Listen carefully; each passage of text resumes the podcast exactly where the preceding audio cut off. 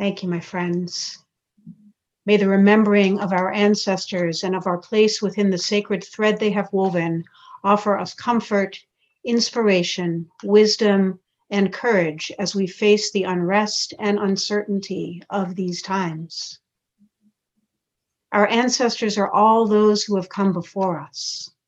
There are parents and our grandparents and others in our families, yes, who are not with us anymore and whose presence we miss.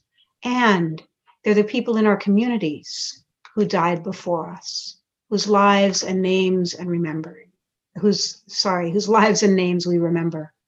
Thank you for speaking their names to bring them into our collective memory. Our ancestors are also the people in our world whose lives have ended or were ended. We remember them in our thoughts and in our lives, sometimes by thinking about them and talking about them, holding them close to our hearts, sometimes by doing things they would have wanted us to do, keeping their intentions alive in the world, and sometimes by doing things in their names that they couldn't possibly have imagined, bringing love and justice to the world. I want to share a little bit about some of our Unitarian Universalist, and UU ancestors who have carried the moral imperative that, the, the, that bends the arc of the universe towards justice.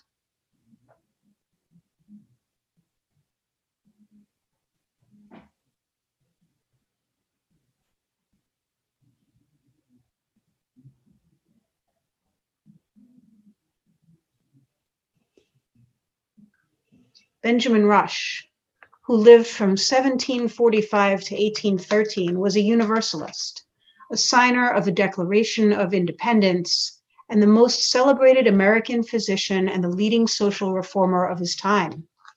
He was ahead of his time in the issues he fought for prison and judicial reform, abolition of slavery and the death penalty, education of women, conservation of natural resources, proper diet, abstinence from the use of tobacco and strong drink, and the appointment of a Secretary of Peace to the federal cabinet. Reverend Theodore Parker lived from 1810 to 1860. He was a Unitarian preacher, lecturer, writer, a public intellectual, and a religious and social reformer. He played a major role in moving Unitarianism away from being a Bible based faith, which got him shunned by many of his colleagues and he established a precedent for clerical activism that has inspired generations of liberal religious leaders, including being one of the abolitionists in John Brown's Secret Six. Frances Ellen Watkins Harper, 1825 to 1911, was an African American Unitarian writer, lecturer, political activist who promoted abolition, civil rights, women's rights, and temperance. She helped found or held high office in several national progressive organizations and is best remembered for her poetry and her fiction, which preached moral uplift and counseled the oppressed on how to free themselves from their demoralized condition. Peter Humphries Clark lived from 1829 to 1925. He was an associate of Frederick Douglass and one of Ohio's most effective Black abolitionist writers and speakers. He was the first teacher engaged by the Cincinnati Black Public Schools, the founder and principal of Ohio's first public school for Black students. He was also a path breaking political activist who empowered Black votes in Ohio electoral politics. Reverend Joseph Jordan 1842 to 1901 was the first African American to be ordained in the Universalist tradition. He founded the First Universalist Church of Norfolk, Virginia in 1887 and initiated educational efforts for African American children in Norfolk and vicinity. The missions and schools that were his legacy served thousands of children and families in Eastern Virginia over the period of a century. Fannie Barrier Williams, 1855 to 1944. She was an African American teacher, social activist, clubwoman, lecturer, and journalist who worked for social justice, civil liberties, education, and employment, especially for Black women. She was a talented speaker and writer and musician, and she was welcomed in cultured white society in the North. But she stayed loyal to people of color, knowing that the advantages she was enjoying were not given to other Blacks. Viola Liuzzo, 1925 to 1965, a Unitarian Universalist committed to work for education and economic justice. She traveled to Selma, Alabama to answer Reverend Dr. Martin Luther King's call for allies in the fight for voting rights and was killed by four Klansmen while using her car to help Black marchers travel. And James Reeb, Reverend James Reeb, 1927 to 1965, the UU minister our congregation chose to name ourselves after. He lived in a poor, racially mixed neighborhood in Boston while working for social reform. And he was also killed by white supremacists in Selma in 1965 while uh, after answering Dr. King's call. These are people who have helped our faith tradition become one that's concerned with bending the moral arc of the universe toward justice, as Theodore Parker first said. They worked for peace and justice, and yes, the right to vote. Some of us were part of the marginalized communities for which they were from which they were working, and some of them were in deep relationship with those communities. And all of them worked from the understanding brought to them by their faith that all people have inherent worth and dignity, and all people deserve to thrive and survive. These ancestors helped to create the Unitarian Universalism we, knew, we know today, a faith that moves and changes as we learn and experience new things. A faith that reminds us that we are interdependent and that we can lean on each other for support and that we can lean on each other and support one another as we learn and grow and work together.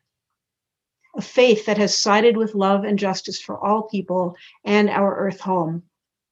A faith that not only encourages us to do that work, but calls us to it just as it called our ancestors. Our congregation was intentionally founded in the spirit that our faith embodies to be in relationship with our community and to live out the mission of, as we say it today, welcoming the seeker, cultivating relationship, nurturing spiritual wholeness, and growing justice in the world. It's harder to do that work in these days of the dual pandemics of COVID 19 and white supremacy culture.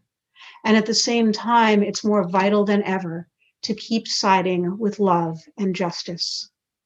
Right now, as we always have, Unitarian Universalists and other people of faith in religion and or in humanity are deepening and strengthening their work to protect the rights and lives of the marginalized. Our siblings at First Unitarian Church in Louisville, Kentucky opened their courtyard and their COVID closed doors last month to people protesting the decision to not prosecute the police officers who killed Breonna Taylor because they were choosing to, to continue to protest in the face of a curfew, and police were threatening to round them up. Our sisters at First Universalist Church in Rochester, New York, have opened their downtown building to street medics and chaplains and the people they need to treat during the protests against the police killing of Daniel Prude. Both congregations are also providing water and snacks to protesters.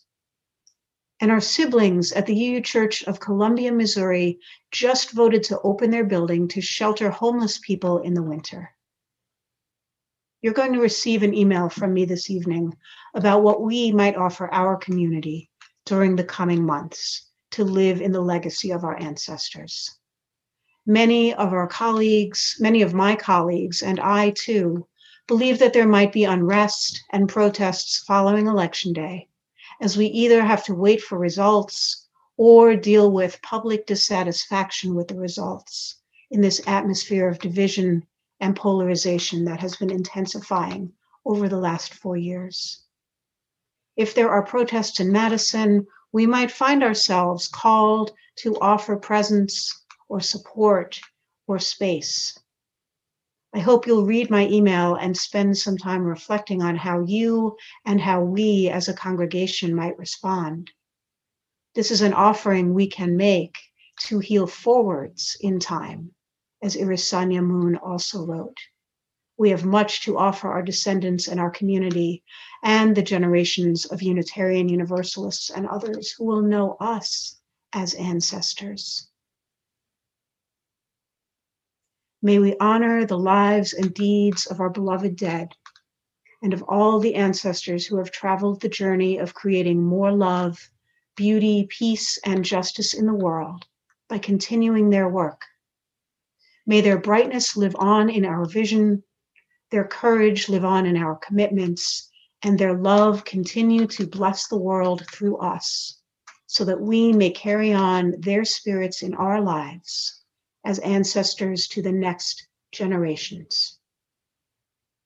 So mote it be.